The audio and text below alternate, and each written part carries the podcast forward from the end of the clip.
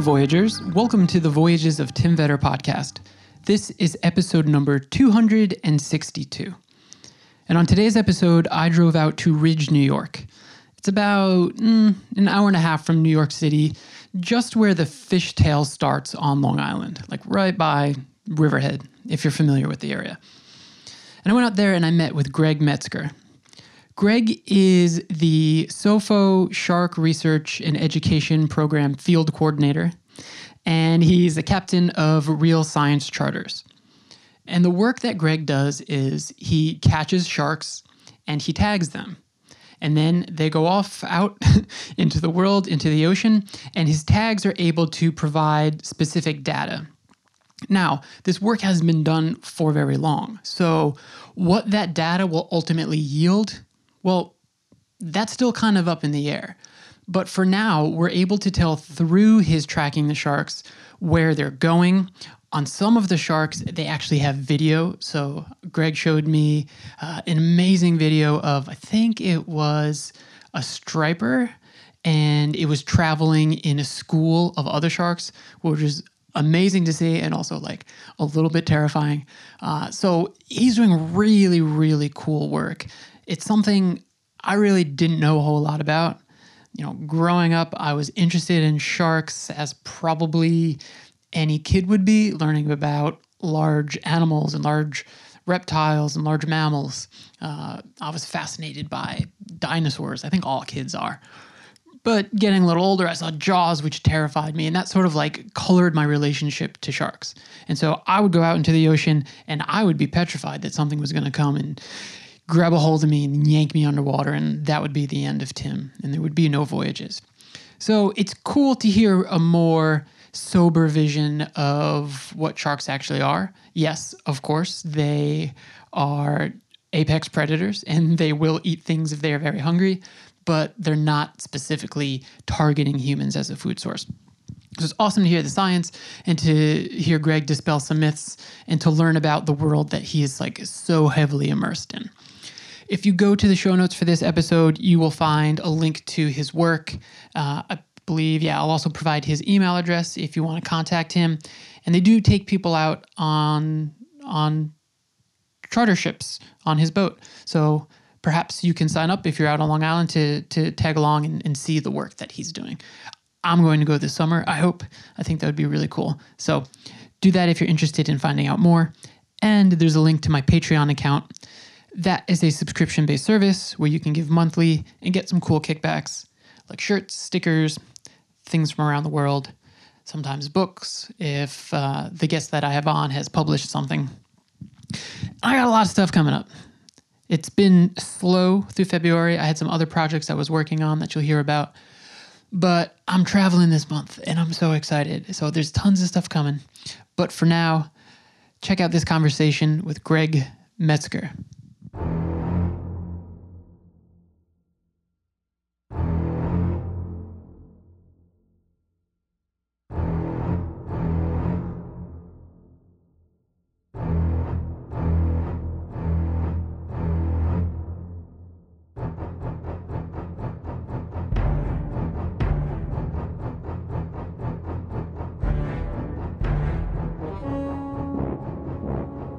First of all, Greg, thank you for having me out here. Yeah, uh, thanks for coming. This is great. I don't know that I've ever been to Ridge. My mom used to live off of 68, which I believe I took to get out here. Uh, but for for people to sort of put us in a geographical context, we're at like the start of the fishtail on Long Island. Correct. Yeah, just a little west of the start of the fishtail. Yeah. The fishtail's Riverhead, and we're just a little bit west of that by about 10 minutes. Okay, cool, cool. Uh, are you from here originally? I am not. So uh, I still supposedly have a little bit of my Western New York accent that's ah. blended with the Long Island accent. I've officially lived on Long Island now longer than I've lived in Western New York, but I grew up in uh, Wyoming County, which is a small county, very farming community. Oh. Near Letchworth State Park is kind of like the closest famous thing. So yeah, either you've never heard of it or you're like, oh yeah, I know where that is. Not far from Rochester, right? Not far from Rochester. Yeah. Oh, so we're ah, like beautiful. 60 miles south of Buffalo, about 40 miles south of Rochester. okay, very cool. Uh, did you grow up fishing then? So I grew up uh, freshwater fishing and, and hunting up there. We had four wheelers, and we're fortunate to. You can't see another house from our house, so we I grew up very rural, but happy happy to do that. Small community, but I always wanted to be a marine scientist. Even Really? Since I was like a little kid, um, and that sort of came from watching Jacques Cousteau on uh, Sundays, you know, through black and white TV and rabbit ears. And I was like, man, that guy's got a great job. That's really, really cool. Um, interesting though, I, I the first time I ever saw the ocean was the summer of my 11th grade in high school when the chemistry teacher was clearing his board of all these uh, opportunities that uh, colleges had sent him looking for advertisements for summer programs. And so he's pulling off you know the the sheets off the board that have been there nobody's looked at throwing them out. And he's like anybody want to be a marine biologist? Ha ha ha as he's getting ready to throw it in because everybody is mostly farming c- community. So i was like actually wait a minute like yeah I'll, I'll take that. He's like really? He says yeah. So i brought it home to my parents and it was um, you know this opportunity for uh, marine science summer camp at this small college called the Long Island University at the Southampton campus. So um, my you know parents coughed up the cash and I came down and that was the first time I had ever seen the ocean, tasted salt water from the ocean. Um, and so it was a small community, co- you know, not a community college, it was a small university, great program right on the water. Um, my grades weren't great, but they were good enough to get me in and I haven't left. So Wow. Yeah, and the ocean's intoxicating. yeah, it was it was amazing. Yeah. you know, I, I still amazed at how salty the water is. You know, all this time, all these gallons of water later that I've drank. Every time I get a splash, I was like, man, I can't believe anything lives in this. It's just so salty. So when you were fishing when you were a kid, um, were you doing it as like sport fishing or to to eat the fish or like a scientific lens? Yeah, no, definitely not not science. Um, you know, I was I was up there till I was 18, so it was it was most, mostly recreational. Um, I let and still do let most of the fish I catch go, um, but I love to eat fish, and I have no no issues or problems doing that. Um, you know, so so I would say I'm I'm probably a 50-50 split in terms of like, okay, you know, if the opportunity comes up, certainly if, if a fish, you know, fishing the way we do, fish get injured, you know, with the way the hooks go in Right. and that sort of stuff. So obviously if it's a legal fish to keep and it's injured, then of course that one's gonna come home. I'm not just gonna throw it back in. Um, Right. But yeah, but, you know, if there's nothing wrong with the fish and we've got a full cooler or I, I don't have the time to deal with the fish properly when I get home, you know, then they all they all get let go. Did you ever see? Uh, I'm sure you have, but the the original, I guess, Twenty Thousand Leagues Under the Sea. I don't know if I've ever I've seen it in bits and pieces. Okay. I've seen it in bits and pieces, but I definitely would not be able to Okay. probably pull up any memories of Well, I never I never went down the like marine biologist route, but I used to get caught up in movies as a kid, and um, in it there, there's like a scientist on their underwater vessel, and uh, they're like eating squid pudding and all these sort of like magical dishes under the ocean, and uh, I got caught up in that for a while. Like, oh, I'm gonna live in this underwater vessel and study the marine the marine life, and Yeah. that that was short lived though. Okay, well, did you ever get your squid pudding or Uh, no, I've. I mean, we can we can get into some things I've eaten around the world, but um, uh, I've eaten some things that might be strange to people here in the U.S. Yeah, Gotcha. yeah, yeah. Um, so the the the work that you're doing now, Yeah. uh, it does it it has its roots in college or just after college? Yeah, no, it's solely based in college. Um, so it really is for so our four founding fathers, if you want to uh, use that sort of uh, term, uh, all were college buddies from from those four years that we were at LIU Southampton. So. Um, we each went off into a different sort of avenue um, that all was related to the marine environment in some way. Um, we well, some of us lost touch for years uh, between you know, when we graduated and then when we re- the shark thing sort of pulled us back together. Um, so there's Frank Quevedo is uh, currently the director of the South Fork Natural History Museum, which is where you know we do our, our work out of. Uh, we have Chris Paparo of Fish Guy Photos, and so he's uh, kind of our PR person. He we you know he takes the photo he takes a tremendous amount of pictures and videos and uh, writes a lot of uh, articles and and gives uh, tremendous amounts of lectures, you know, promoting and, and just talking about and educating the work that we do.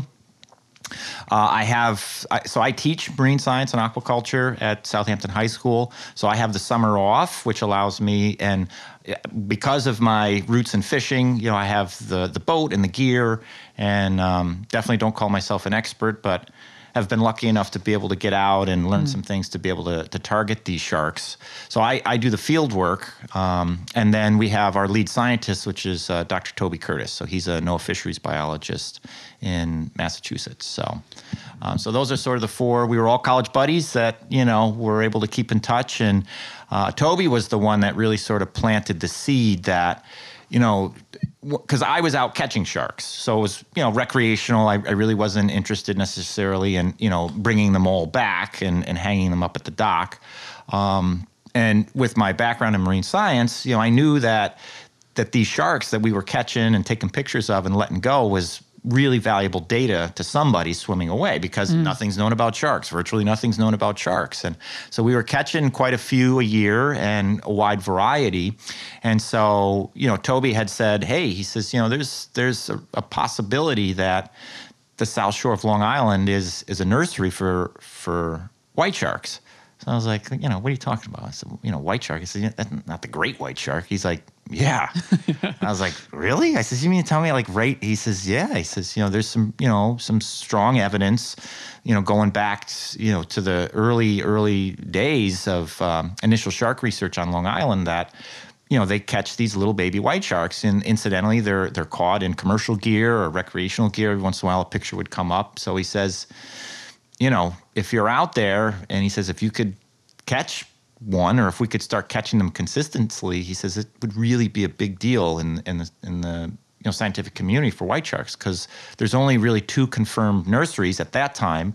Uh, one was in Southern California and one was in Australia, both the Pacific Ocean. Mm. So I was like, "There's no nurseries for white sharks." He says, "There are, but you know nobody's really gone out and targeted them and try to um, you know check the boxes for the criteria which would define a nursery. So I was like, well, this is fantastic. Like game on. Let's let's make it happen. So so that's how, you know, sort of the conversation evolved and you know, at that time we were all in our current positions, um, you know, Chris, Frank, Toby and I.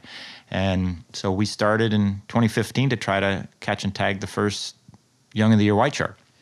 Oh, oh, yeah. So what is Young of the Year? Because I've seen that a lot in your. Uh, yeah. So Young work. of the Year, it's capital Y O Y um, is how you would see it typically printed. Um, and basically, what that means is that's the year the shark was born. So it was born that year. It's less than a year old. Okay. Is what Young of the Year means. Now, there's a lot more information out now. Like there are Twitter accounts that are uh, paired with a shark who's been tagged, and you could kind of watch it, which is awesome. Yeah. And I think a lot of the interest stems probably even from things like Shark Week on TV, which for the last, what, 15 years, maybe 10, 15 years, has been super popular. But at the time that you started this, it sounds like there was very little data from which to draw from. So the there was n- virtually no information mm. about this year class of white sharks mm. because um, they, they, nobody really targeted them and nobody really knew where there was a pile of them. So the larger animals the larger white sharks there were aggregates. You know they were starting to feed on seals. So all you had to do was find a seal colony and you would find the white sharks. And so that's where like dr greg Skomal out of massachusetts you know when the seal population started to come back in massachusetts they were the prey, and so naturally the predators would follow. So um, the, the, sharks swam back to him, and they're right there, and he was able to, to generate a tremendous amount of. Um, uh, data because the white sharks are there. He has easy access to them, you know, and was able to start getting tags on them. Mm. Um, for for our work, you know, trying to we we just had a few incidents here and there through through history um, to go by, and it was really trying to figure out the magic combo to target these these little guys and catch them with consistency. So so once we started do because nobody no science scientist had really worked with or tried to uh, go after um, that year class of white sharks because they're really hard. Interesting. They're hard to, they're to hard, catch. They're hard to catch. They're hard to get They're they're very cagey individual, and there's not a lot of them. I mean, one of, one of the things um, that sort of just popped out um, in conversation with Dr. Curtis, you know, he he did like a he called it the back of a napkin, sort of quick back of the napkin sort of population estimate on the number of, of these young of the year per year that were that that are around you know and he used whatever f- you know information he had based on you know bycatch and incidents and stuff like whatever fuzzy numbers he used to you know that's his wheelhouse and his his rough back of the napkin estimate is 400 Whoa. so we're chasing 400 individuals a year Like in the Atlantic or just in the Atlantic wow. or at least in the New York Bight Right. which is the area that that um, has been defined as the nursery. So, and the nursery is where they're all actually giving birth. So that's different. So Okay. that is still an unknown for the white shark um, life history. We don't know where these animals are born, Okay. but we do know that they end up on New Long Island that that first year. And some of them, some of the ones that we've tagged have come back for a second year, but we found quickly that they start to expand their um, north-south summer-winter migration and ba- pretty much start to take on the entire um, East Coast migration. So is nursery then where they're breeding? Uh, again, we don't know about that. You know, so those those you know we don't really know where breeding happens, and we don't really know where birthing happens. But we do know that they consistently end up the the young of the year consistently end up on Long Island. Um, typically, they they start showing up middle of May, and they're here through uh, middle of October. So they spend um, basically April swimming from their overwintering area, which is in the Carolinas. So they overwinter in the Carolinas. They spend the month of April swimming from the Carolinas to Long Island. They hang out on Long Island until the middle of October, and then they spend basically the Oc- November swimming back down south to the Carolinas. That's for that first sort of year um, based on the tagging data that we have so far. Outside of that, their next migration north, so they're snowbirds. So Yeah, yeah. that next migration north, most of them do not come back to Long Island that second year. They start to expand to where, and then that they don't necessarily go back to the South Carolina. They start to move farther south into Florida and, and that sort of thing. They, like I said, it's pretty wild how fast it seems like they start to take on the full north-south migration. Is the migration following a food source? Uh, I think our, it's water temperature. So whether it's the water temperature that's driving the food or the food, you know, it, it's I think it's it's primarily, I, I think it would be safe to say it's the water temperature that's driving everything else. That's really interesting. I read uh, just to prepare a bit, and, and I recognize maybe I, I will go sort of beyond the scope of your work, and if I do, I apologize. But Yeah, well, if I if I don't know, I just let you know. cool, cool. uh, so sharks essentially like once, or I guess most species of sharks, once they're born, that's it. They're independent. There's no coddling period like like our Yeah. two years of or or or more uh, that that humans go through. Um, but it sounded to me like there's some sort of like actual in quotes nursing that takes place with white sharks. Like there's like uterine milk or something like that. um I don't I don't know about that part of it. Um, I do so. Um, all right, so let's see if I can get this right. Uh, sharks can have have three different ways of reproduction. So oviparous, viviparous, and ovoviviparous. So oviparous means they lay an egg, basically like a chicken. So they create an uh, you know an egg that's fertilized inside some sort of a shell. It's deposited wherever in the substrate or wherever they wrap it around things, and it's left to develop on its own. So that's oviparous. Viviparous is what we do. So there's um, an umbilical cord that provides nutrients to the to the baby shark through basically we're viviparous animals. Mm. So and I believe that's where the white shark is. So they're they're provided they're you know they're provided their nutrients through the mother's blood supply basically like we do Okay. And then ovoviviparous is sort of a blend of the two. The baby shark stays inside the mother's uterus, but it gets its nutrients from an egg yolk. Whoa. It doesn't get its nutrients from an umbilical cord. Like placenta, right? And then, so uh, the viviparous and ovoviviparous both give birth to live young. So when the babies are mature and are able to hack it on their own, mom gives birth, and the animals are, you know, the babies are left to defend for themselves.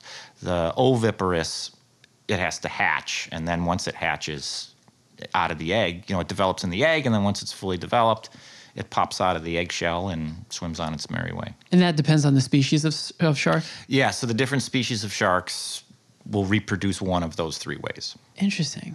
Um, I'm, I'm wondering, and I guess there's no way to know, but just through biological evolution, if it was they developed that particular form of birth based upon like what the predators were like at the time or something like that. Yeah, I Yeah. mean, I, yeah, that's that's definitely outside of my Yeah. my wheelhouse. Um, Okay, so if if you're catching a shark, how exactly are you tagging them? And and let's let's tell people like what exactly is a tag and what is it telling you? yeah. So um, technology has allowed us to really. Um, it's, it's, it's allowed us to collect information that previously we really had no way of knowing. Um, you know, a lot of our shark understanding happened because of what we saw at the surface. Right. Well, they're only at the surface for you know fractions of seconds, or if you know somebody was lucky enough to film something underwater. But that you know that that's very limited in, in terms of what they're actually doing day to day to day.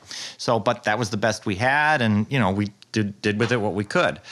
Technology's allowed us now to to have a tremendous suite of tags that give us all sorts of information, and it's really up to the researcher to pick the tag that's going to best give them the data to hopefully answer their question.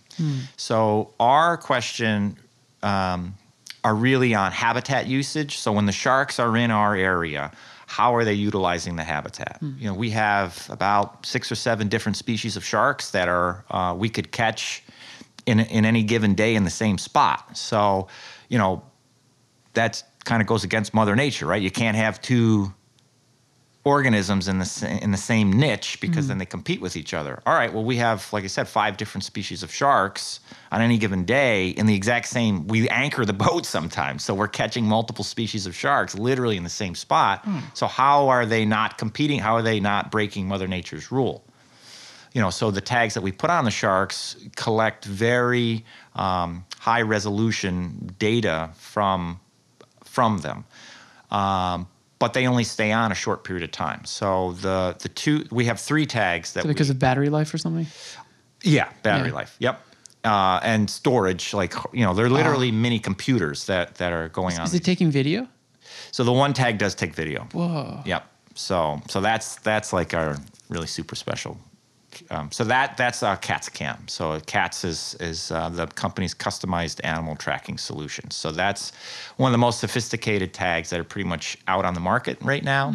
Um, if you've ever watched any of the Blue Planet series and you're literally riding the back of the blue whale Yeah. or riding the back of the turtle, so that's that's the type of tag that we have. So you're literally riding the back of the shark as it's swimming around its environment. So talk about, you know, technology opening up the world of sharks. We can literally follow the shark. We're literally seeing what the shark is seeing from its perspective for a 24-hour period of time. And in addition to the the video that we're getting, it's it's basically like a Fitbit. So it's collecting the um, the acceleration of the shark in three dimensions. It's uh, collecting the angle of the shark's movement in three di- three dimensions. Plus, it's collecting the water temperature, the water depth.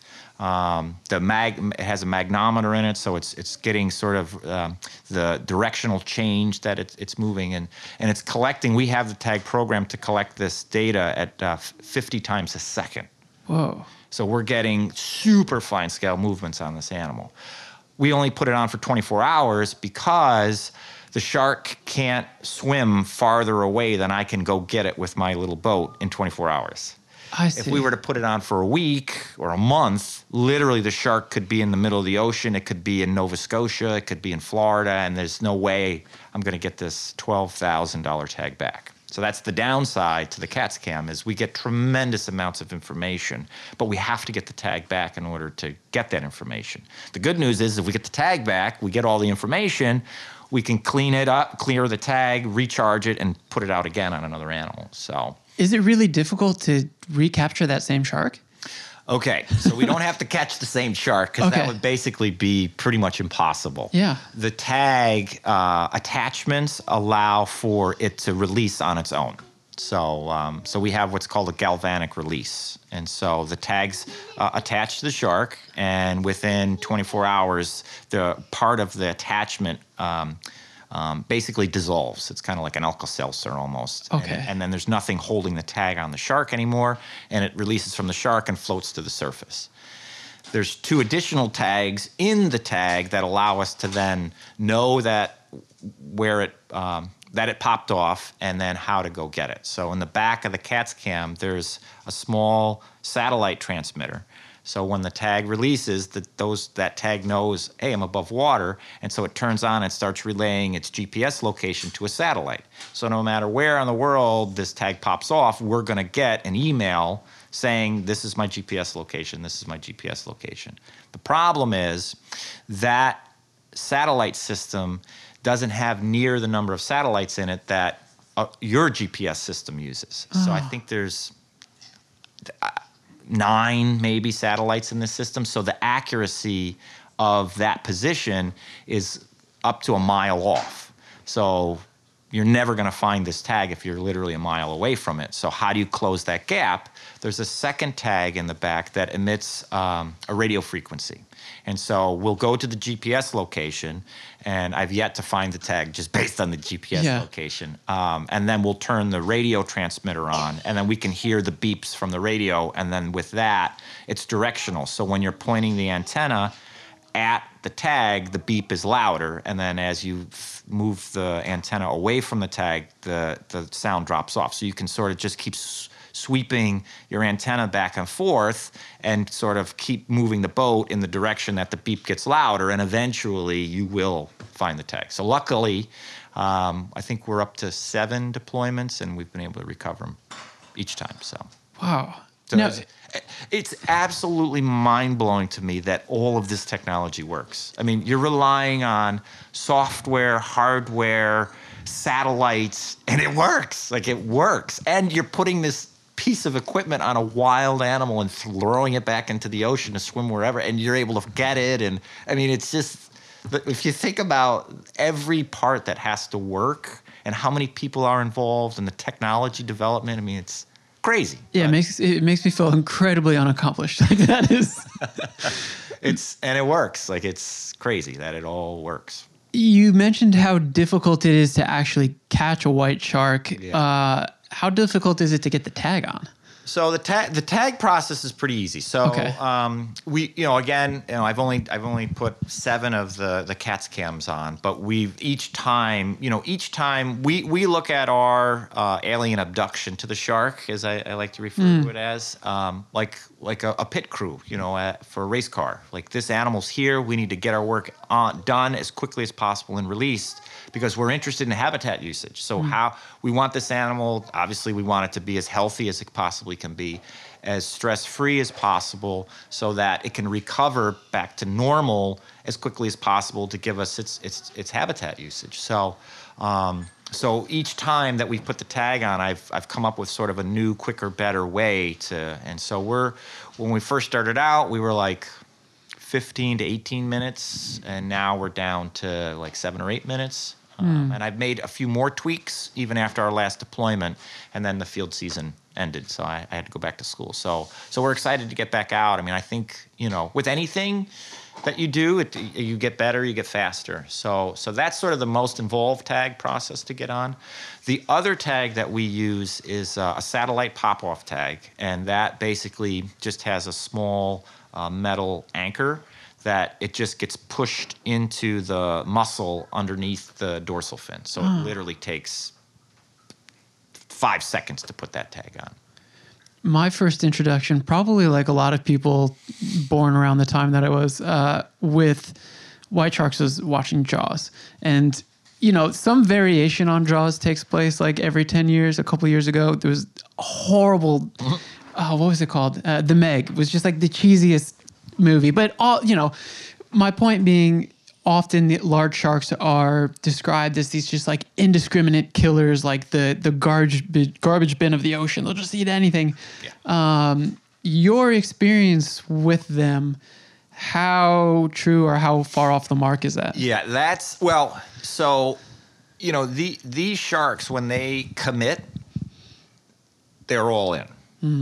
But they are eyeballing and looking and checking it out way before they commit. So there's, you know, we call it coming in hot. You know, very, very, very few animals come in and just just come beeline up the chum slick and just grab the bait and take off. Like that is so rare to mm. have that experience happen where they come in hot. Most of the time, you see them, you know, you'll see a fin, you know, you might see a fin fairly far away and then it, it circles around and it gets closer. And, you know, we, we have other video that we put under the water, uh, cameras that we film under. So we have like 360 cameras that we put, oh, put Oh, under cool. the water to film because so that's a whole nother reason why we do that but you know we can really see on those times when the animals come in you know we, we've had we've had white sharks that was around the boat i think almost 15 minutes never touched a bait Whoa. so it just came in and was swimming around. It would bump the chum bag. It would you know it was under the boat. You could see the bait in the background. Didn't even go you know it, would- it would swim up by it and then and then swim away and then come back to the camera.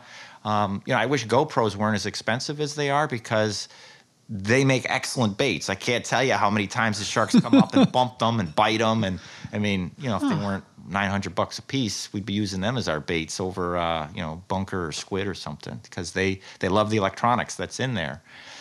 Um, so they are super cautious, uh, you know, in terms of getting as much information as they can before they commit to actually taking the baits. From my experience, you know, these last year, um, you know, I had I had two baby white sharks in the slick at the same time. I could see them; they're they're pretty distinct. You know, we have we typically keep the baits close, and there was one at each bait, and they swam right up to it, looked at it.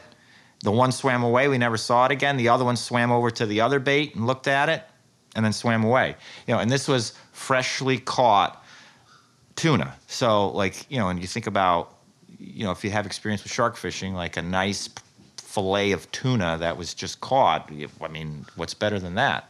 well, those two white sharks had no interest in it whatsoever in terms of hmm. committing. So there was something that they didn't like and they didn't commit. So they swam right up to it, an inch away, and it was like, "Come on, take it, take it," Yeah. and they just swam away. So I wonder how long, and I, again, there's probably no answer to this, but I wonder how long fishing has to take place over the centuries before that becomes hardwired biologically to know, like, oh, this is not necessarily naturally what we're used to. There's a fishing boat here. I need to be extra cautious. Yeah, it's curious. Yeah, they're like I said, the the white sharks are super curious. You know, and hmm. it, it, I've had a few opportunities to work with people that have worked with the with the bigger animals, and and they sh- have similar stories. Like they, you know, they there's a lot of swimming around and and checking things out, and you know, getting closer and closer and closer before you actually see what you see on TV, which is where they're, you know, flying out of the water at the chunk of tuna or biting the side of the shark cage, or like there's so much interaction or lack of interaction that happened before the shark finally committed to that that you know you're not going to see as a viewer because it's boring. Like you know, mm. here comes the shark again. Lope de dope de dope like that doesn't but that's all viewers see because that's Right. the exciting part so that's all they think they're about and meanwhile it might have taken four hours of this shark swimming around swimming around swimming around before it actually decided to commit to you know bite that tuna head or something like that Are they constantly feeding or they're like, I think they're constantly opportunistic. Okay. Like, they're always looking, like you know. But it's a risk versus reward, yeah, right? It's risk versus reward. Like there's a risk that I could get injured going up after this thing. So let me get as much information about this. Let me see what you know what what the story is. How how are things going on um, before they commit. And they're a bit vulnerable at like the moment of bite, right? Don't their their eyes kind of roll back? Yeah, yeah, uh, I th- um, yes. So you know that again, that's to protect their eyesight. So depending on the species of shark, you know, some sharks really rely on their on their eyesight to help close the gap, get information about before they before they commit. So if they're had damage to their eyes, I mean, they have a suite of other sensors that could help, but you know, depending on on the species of shark, their eyesight is something. That, and and white sharks, I think, is one that you you know, you could argue is using their vision to help close close the gap when they're coming in for that that final, you know, when they decide to commit. Um, crazy story. I had a, uh, an opportunity to go and and um, to Guadalupe, Mexico, and, Oh, s- and swim with the white sharks in crystal clear. Well, I didn't swim with them. We was cage. Okay. We were in the cage, um, and so the the white sharks are there to feed on the different pinnipeds that are there, the seals and sea lions and stuff. And so we were like, the one day we had a lot of sharks around, and um, I think it was like the second or third day. Here comes the seal.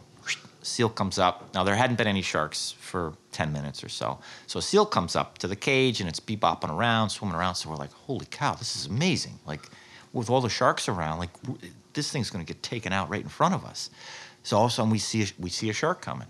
The shark's coming. We're like, is amazing. It's coming right at the seal. The seal's looking at us. It's you know chewing on the the, the fish and stuff that were going in the water. We're like, this is like this is incredible. We're going to have an attack right in front of us. Shark gets closer, closer. The shark dives down, and all of a sudden the seal sees the shark. What's the seal do? The seal swims down to the shark and starts barking at the shark's head. You could hear it underwater. You could see the bubbles coming up. It starts biting the tail of the shark. Is the seal biting and harassing the shark. And the shark swam away.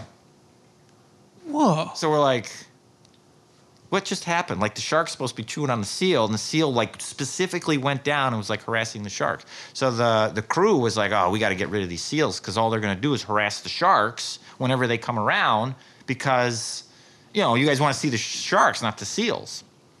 So Have you ever talked to another biologist about like so it's the element of surprise. It's the risk versus reward. Ah. The white shark is obviously there to feed on those seals, but it it only will commit when it feels it still has the element of surprise. wow.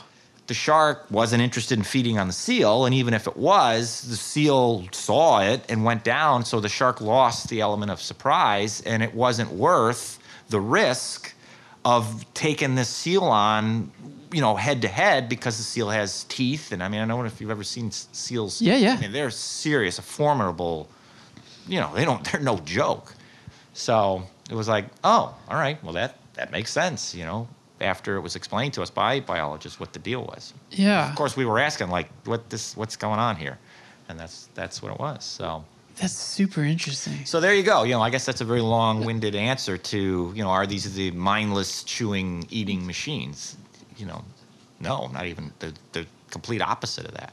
Until they commit. Yeah. Then- Interesting. Or I'm I'm assuming like even like a chimpanzee will eat another chimpanzee if there's no vegetation available. Like I'm sure maybe a shark would cannibalize another white if it had to. Y- yeah. So so that's really so. Just getting back to the nursery here, the only shark that the only natural predator to our young of the year white sharks is a bigger shark, mm. and the only shark that would be big enough in our area as of right now would be another white shark. And Wow. and you know so t- you know getting into climate change and that sort of thing. So the right now the the Long Island's waters are very conducive for these, this nursery.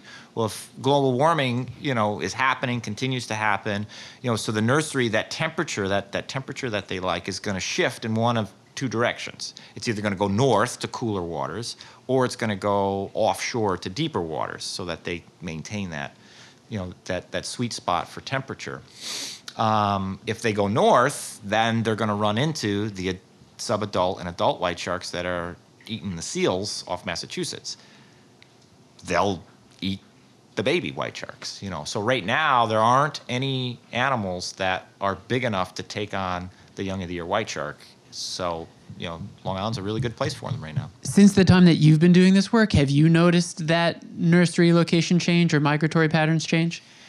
So that's a great question. Uh, you know, i- we typically have done what we call our Montauk expedition. So it started in 2016 when when uh, OCEARCH came to work with us and help us to increase our our catching and tagging of white sharks. So in 2015 we caught one, fished the whole summer, 54 days, and we caught one, which was awesome. And we were the first to put a satellite tag. We had a satellite tag donated to us by the Large Pelagics Research uh, Center, and so we were the first to put a, a satellite tag on a young of the year, and we got a little bit of that migration pattern. And it was an it was an awesome big first step. Like the first one's been there.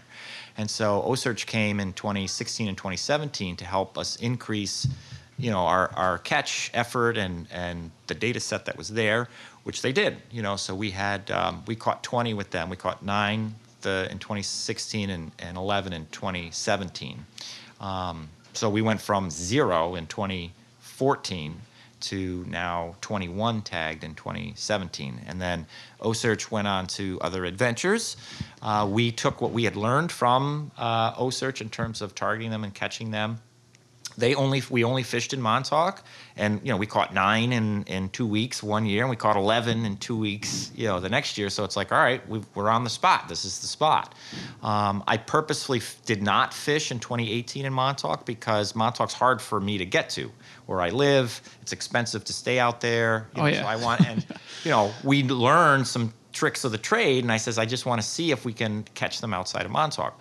We did catch white sharks outside of Montauk those next couple of years, but nowhere near the numbers that we had. So it's like, all right, it's worth it for us to, to commit to the resources, time, and, and money to do a Montauk expedition. Because and and so in 2019, um, you know, we we cleaned house. So we're like, this is great. You know, we, we were catching them like crazy, and then basically the the the um, the dam went up because we haven't really we've only caught so I haven't caught any in the last two years. You know, we've had opportunities like I was just sharing with you last year, but um, and even though we did our Montauk expedition the same week, you know, the same sorts of things, it's been a complete bust the last few years. We haven't caught or seen any white sharks, and so it's like, all right, well, why? You know, how come these previous years? And so we're thinking that you know, it, it could be water temperature. The water has been warmer out there. You know, there's been different pockets of, of warm water. And so we think we're just missing the window. Like, you know, it, it's shifted. Now, you know, global warming doesn't happen in two years. But, Right. You know, those years have been warmer than they have in the past. So we're thinking um, we're, we're probably not going to do a Montauk expedition this year. Um, we've been fortunate to, to have some, some um, major grant funding that's come in that's going to um, uh, allow us to focus on some of these other species that we haven't haven't been able to just because of funding, and um, we're going to take the time that we would have spent in Montauk to target some of the other species these next few years. But we're hoping that. Um, you know that we're going to pick up. We'll get into that sweet spot when the white, those baby whites are are coming through in the areas where we are. So There have been pockets of time when Long Island has been overfished. I've got man, I've got 260 episodes in my head right now, so I'm forgetting where where somebody told me this, but I had a I think it's from I had a woman on who wrote a book called The Lost Boys of Montauk about the shipping vessel that disappeared in the 80s. Um, and I think it was in that, and I'm totally forgetting the species species of fish that was overfished, but it was the type of fish that was like constantly being shipped up to to the Bronx, where it's then like disseminated out through the city, and the fish were just like completely decimated. Uh, but I would imagine that depending on either conservation efforts or like the far end of the other side of that being overfishing that that would impact the shark populations and how many sharks there are around here Yeah, uh, and that's definitely a trend moving in the right direction. You know, so we're we're starting to see the impacts of conservation, right? So that's that's been the real buzzword for the last you know 20 years is, is conservation. Conservation. We have to, you know, put rules and regulations in place to um, you know help bring back these overfished fisheries and you know rules and regulations and cleaning up the environment and all that sort of stuff. Well, it, we're starting to see the positive impacts of that. Hmm. Sorry that it brings more sharks. You know that's one of the that's one of the things here on Long Island. You know is whales. I, you know, I've been here a little over 20 years on, on Long Island. You know, if you saw a whale or heard about a whale on Long Island, forget about it. It made almost national news. Now whales are completely commonplace. You know, sharks, the sharks have always been here. The nursery's always been here. We, we just were able to figure it out, you know, and, and show that it is. You know, these sharks have always been here, but nobody or very few organizations uh, uh, were out there, you know, tagging them and catching them and writing about them. You know, the advent of a cell phone. Everybody has a video in their uh, camera in their pocket now. So, you know, whereas if you were walking the beach 15, 20 years ago, you saw a shark, you had no way to tell the world. You know, you hmm. would just tell your buddies if you happen to see them. You know, now everybody can literally hit millions of people instantly, depending on how many followers they have. So, so it's not that. The, so there's two things that's happening. There are more sharks here because there is more food here. Hmm. And There's more food here because of rules and regulations and you know the efforts of conservation that that have gone into play, and we're starting to see see the positive impacts of that.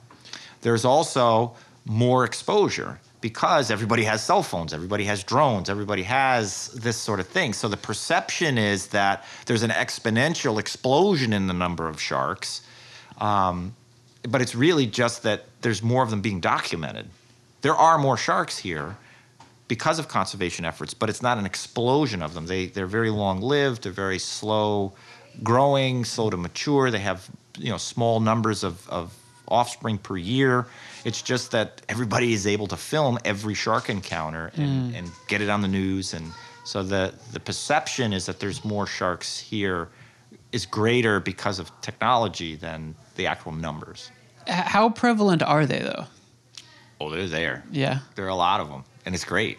How? But, and you know, like I tell everybody, unless you look like a, a bunker or a Menhaden, which is about a, you know, it kind of looks like your water bottle there, you know, like your stainless steel water bottle. That's about the size of them, about the color of them. So unless you look like that, you're pretty much have zero chance of getting attacked by Right. these sharks. You know, the shark, a lot of the shark species that are here uh, have no interest in dealing with something the size of us.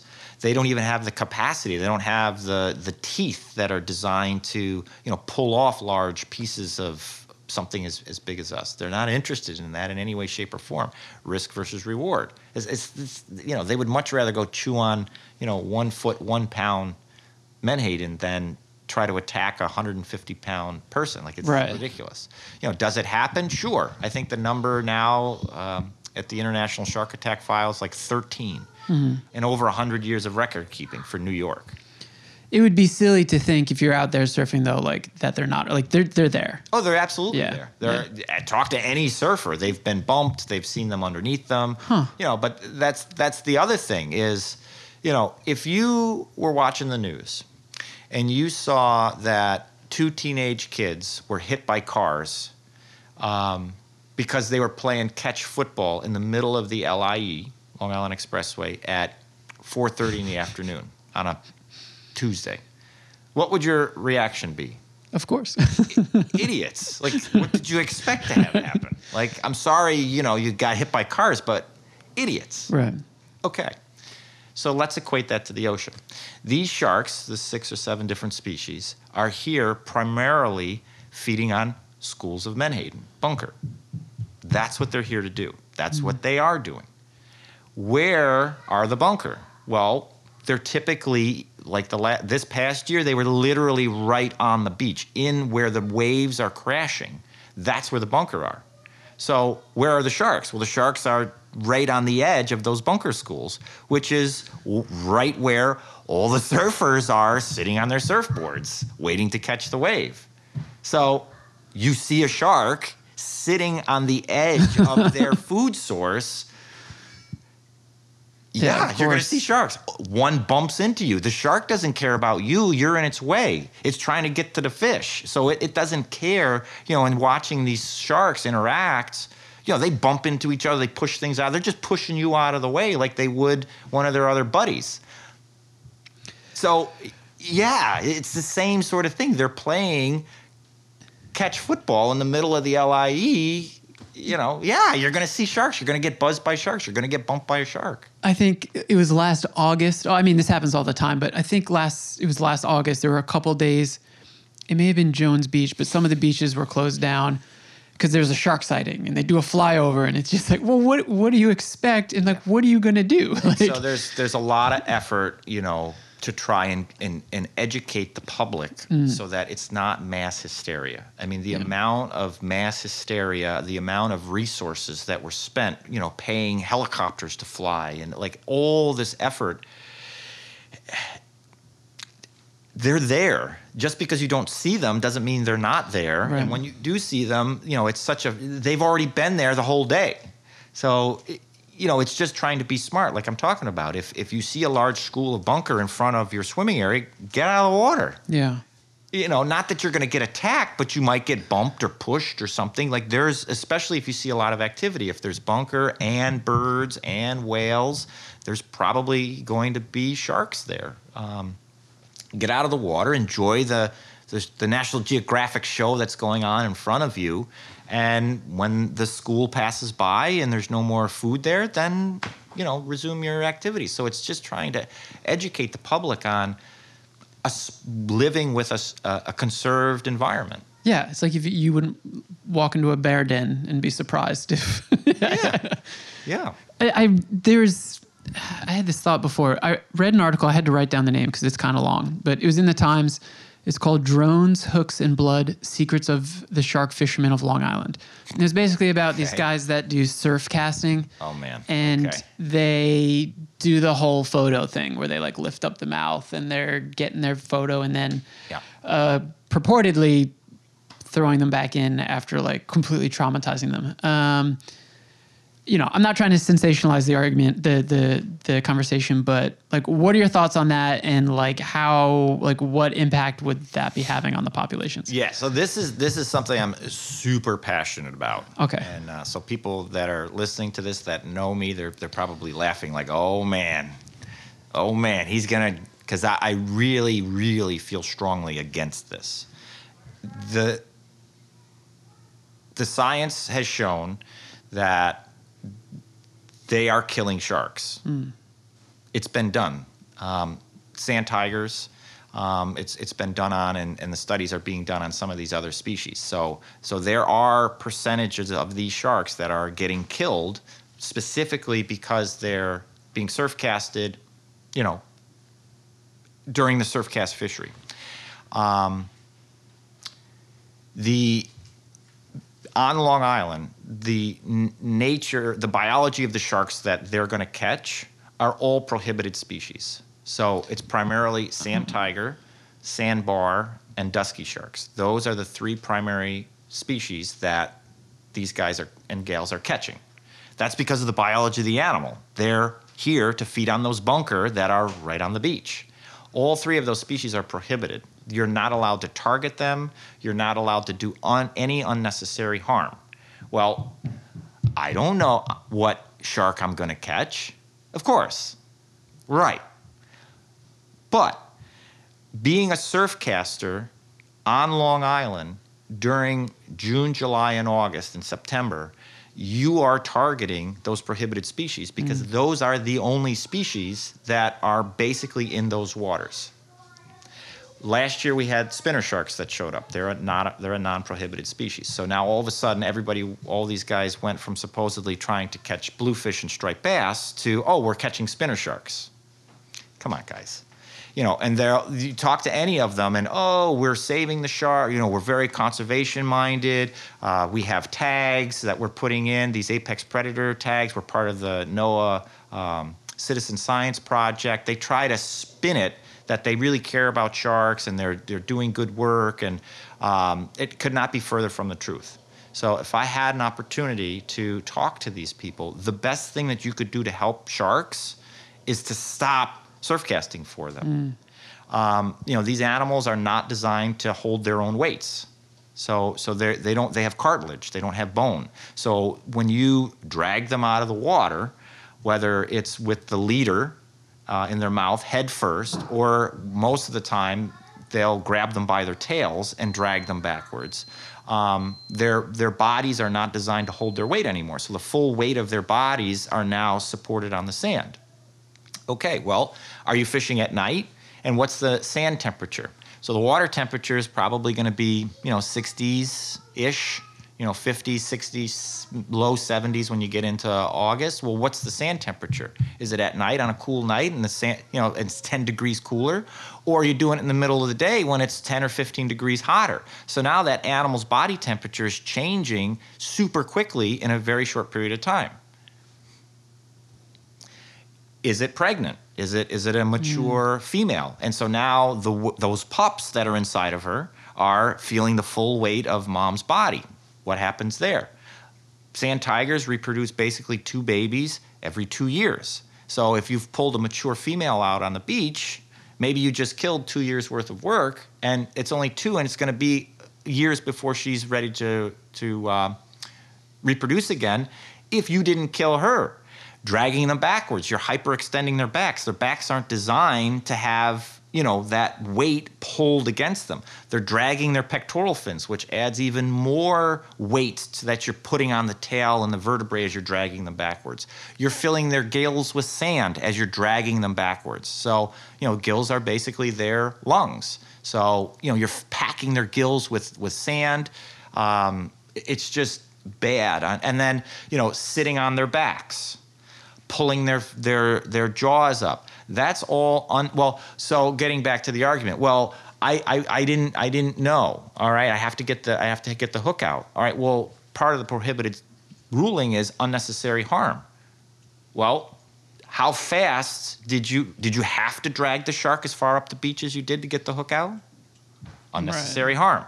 Did you have to sit on its back? Unnecessary harm. Did you ha- by just by pausing to get the picture, the posed picture, that's unnecessary harm. So it's so bad in so many ways. Um, I just wish these guys would stop. Now, with that being said, I get why they're doing it. I mean, I know how how exciting um, and thrilling it is to catch these sharks using the gear that we use off the boats. It's fun. That's part of what we do. You know, you're not catching striped bass and bluefish in the middle of August. I can't imagine catching a 300 pound sand tiger shark on surf gear from the beach. Like in terms of fishing and a thrill, it's got to be amazing. But what are we doing here? You're Right. you're you're actively killing species that are whose populations are are in trouble.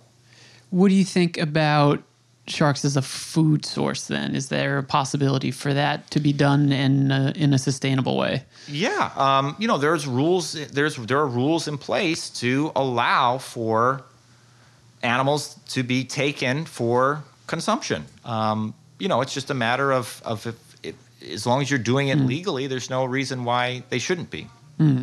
Okay. Now your your research, you are a very vital part in like a chain of research, but you're not the end of that research. Meaning, um, what you're doing is you're helping to gather data, but then from that data, um, hypotheses, maybe um, hard facts can can be can be gleaned from it. Are you, do you ever get the information back? Like if you're part of a team and you're sending your data off to somebody who's then going to research further, do you find out what your data helps to come up with? Yeah, that's a that's a great question. Yeah, each of us each of us in the group and the group is now expanded to include, you know, some really great collaborators um, from different organizations and stuff. And so um, my my and each of us have our lane. Each of us have our spoke on the wheel. That that's our area of expertise. That's our wheelhouse. So I am not a scientist. Um, you know, I I teach marine research, um, but I I haven't, and I understand the research, but I haven't had a chance. Like I've never been first author on a on a paper yet, so I'm not the one. and it's just timing. You know, we're talking about it. I'm, I'm flirting with the idea of, of going and you know trying to get a master's, doing, taking advantage of the opportunity. You know, we've had we've had um, uh, a student already that's received her master's degree, analyzing the work that we did, which we're super proud of. Um, we've had some. Um, um, in, uh, interns that have, have written, you know, their final sort of thesis for their um, uh, gradu- undergraduate requirements for the honors programs.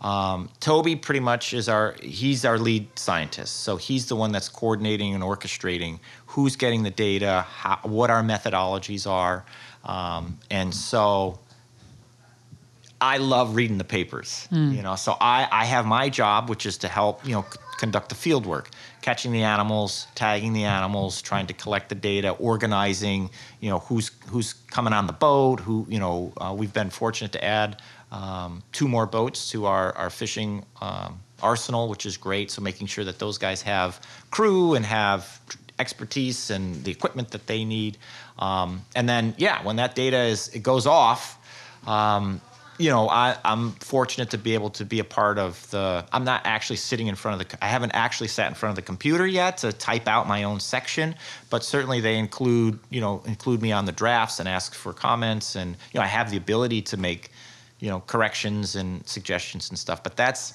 it's sort that that part of it is outside of my wheelhouse. It's great to be a part of it.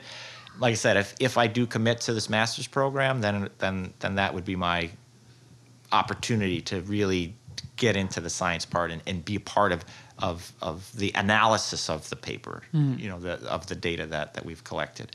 So, um, you know, really the once I see those first initial drafts of the scientific paper, that's the first opportunity that I have to really see how they looked at the data and, and analyzed it and came up with what their solutions are. I think I saw it it was a number of years ago, but one of the sharks you tagged off of New York went as far as South Africa. Was that you? No, no. We um, so we had we tagged uh, a small mako shark in um, with just the apex predator tag, so just basically like an earring, a non-electronic tag. And so we tagged it. I think we were four or five miles off of the um, south shore of Long Island, and it was recaptured almost two years later, and it was it was close to Africa. It was it was Okay. recaptured almost two thousand miles away. That's got to be exciting. So though. that was really Yeah. neat. and that I think that was the first recapture that we had. You know, so tags tags a shark that we had tagged that was recaught, and then they reported that it was our tag and stuff like that. So Gosh, so you're not even going like that deep into the like that far off of the coast. yeah, no, most almost at this point, almost hundred percent of our shark fishing happens in less than ten miles from the beach. I mean, the possibilities then of like uh, of what lies beneath the ocean and like the the amount of research that could potentially be done uh, for for hundreds of years into the future is like Oh yeah, mind-boggling. mean, I mean, just the questions that that we've been able to, Hmm. you know, it started out as you know, is this a nursery for white sharks? And you know, from that has just spiraled, you know, into and grown to to lots of questions. Just just from just from our team, the SOFO Shark Research and Education Program team. You know, now that you know we have access to these animals, not just the white sharks, but the other species. You know, collaborators are are coming to you know work with us and, and do exactly what you're saying. You know, we have um, you know blood chemistries being looked at, um, basic biology questions, um, contaminants, uh, nutrition, stress. You know, all things that are out uh, connectiveness. You know, it's like so how related are all these are are these you know baby white sharks specifically, but so so it's it's it's a really awesome opportunity, you know. And technology, it's only getting better, which is going to allow us to then you know collect data that we can't currently collect.